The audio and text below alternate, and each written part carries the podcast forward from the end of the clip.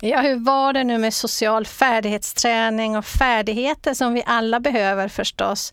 Och kanske våra klienter och patienter behöver specifika färdigheter för att kunna gå vidare i rätt riktning i deras liv. Jobba med problemet förstås, men också gå vidare mot det man faktiskt vill ha livet till och vad det ska handla om. Social färdighetsträning finns det många, makro, mikro, avancerade, basic. Jag tänker på att le, sträcka på sig, ha ögonkontakt. Det finns också att be om förlåtelse, att förlåta andra, självhävdelse, att starta ett samtal, att lyssna och så vidare. Det finns ett oändligt antal med färdigheter givetvis. Och de kommer vi att prata om i det här avsnittet av KBT-podden. KBT-podden vänder sig till dig som vill bli en bättre behandlare i kognitiv beteendeterapi och också till dig som vill använda KBT-baserade verktyg i ditt dagliga arbete. Jag heter Lena Olsson Lalor och jag hälsar dig hjärtligt välkommen.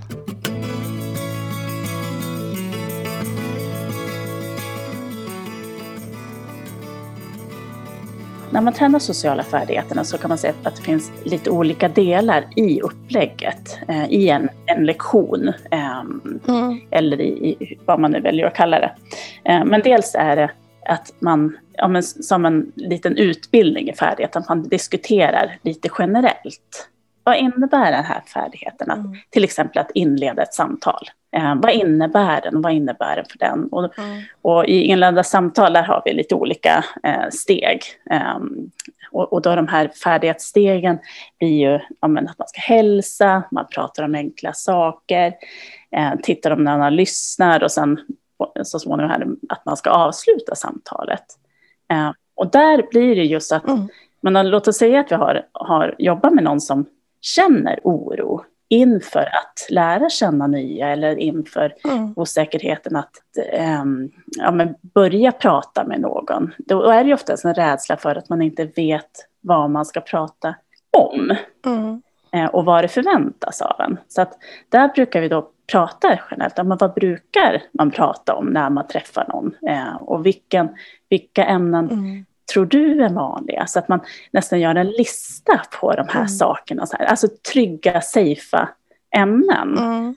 Och sen i det här då så, för många hjälper det kanske inte bara att prata om det, utan att rollspela, det gör att man mm. liksom får, får, spela upp situationen innan och att man får träna i en trygg miljö. Mm. Där, där man liksom ja, där, där vi ser till att den lyckas. Ja. Och då så, först så är det syftet att man ska, att instruktören eller den som leder det eh, rollspelar. Mm. Och i, i, eh, när man pratar om eh, social färdighetsträning så kan man antingen jobba i grupp man kan också jobba individuellt. Så beroende på hur man jobbar så, så tar man hjälp av, den, mm. eh, av klienten då, som man eh, pratar med. Mm. Och då um, så gör vi oftast någon situation. Um, och då är det jag som leder, så att jag, jag visar hur man gör den här färdigheten, hur man genomför uh, rollspelet. Ja, just det. Och sen efter det, då kan man prata om vilka situationer skulle du vilja använda den här färdigheten i? Du har ju pratat kanske om att eh, du tycker det är jobbigt att gå på födelsedagsfester eller komma in på rasterna eller i matsalen eller i fikarummet på arbetsplatsen eller liksom situationer där man känner ett obehag. Mm. Och då rollspelar man på de situationerna och så liksom försöker man prata om ämnen som den tror att den skulle kunna prata om. Eh, just för att vänja sig. Och då kan man, eh, just den här listan på, att, på trygga ämnen och sen så att man rollspelar, gör då att, att man um, ja, men bli mer förberedd helt enkelt. Och sen så syftet, ja, men som, som i många andra KBT-tekniker, att man ska ta det utanför, att man, man får hemuppgifter. Mm. Men det låter som att du ändå utgår utifrån den här personens situation och du rekommenderar en, en färdighet. Alltså baserat mm. på det ni har pratat mm. om. Det är inte att du gör alla de här 50 precis. utan plockar ett axplock som, ja men det här låter som att det skulle vara bra, vad tror du om det? Eller... Ja men precis. Och där, där är ju, um, det blir ju skillnad om man jobbar med en familj eller om man jobbar individuellt eller med en grupp med ungdomar på ett HVB-hem eller någon liten klass eller grupp eller så. Hur man tar sig an och vilka färdigheter man väljer. Mm. Så att jobbar man förebyggande på en skola till exempel, då kanske man mer väljer färdigheter som är mer klassrumsfärdigheter som underlättar arbetet i klassrummet och på rasterna. Mm. Det här är ett klipp från vårt långa avsnitt som handlar om vad sociala färdigheter och social färdighetsträning är, del 1, tillsammans med mig, Lena Olsson Lalor och Helena Hammerström.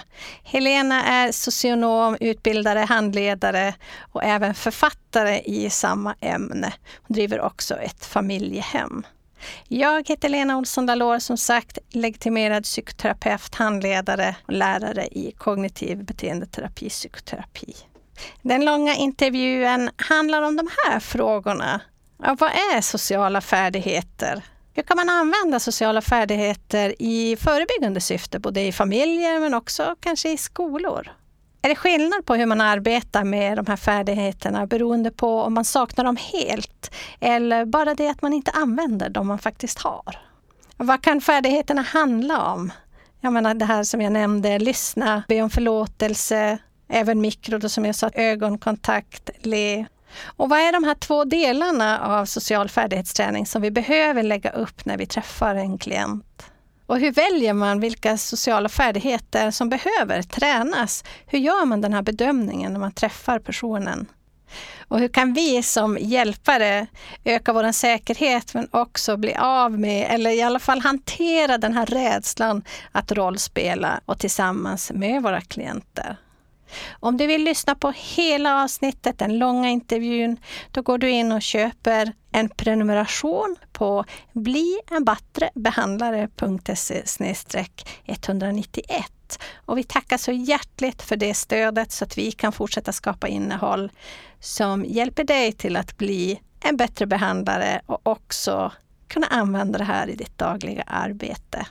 Så bli en bättre behandlare.se 191. Oavsett om du prenumererar på podden eller inte så kan du givetvis ta del av poddbloggen som är en sammanfattning av det här samtalet. Där hittar du också boktips och andra länkar som är av intresse, hoppas jag verkligen. Bli en bättre behandlare.se 191 eller så googlar du på bli en bättre behandlare så kommer du förstås rätt och där kan du ju då också prenumerera på vårt nyhetsbrev. Nästa avsnitt kommer att handla om social färdighetsträning och jag och Helena kommer att dela med oss av ett rollspel. Hoppas du hänger på då. Jag och Teknikmillan hoppas på ett snart återhörande.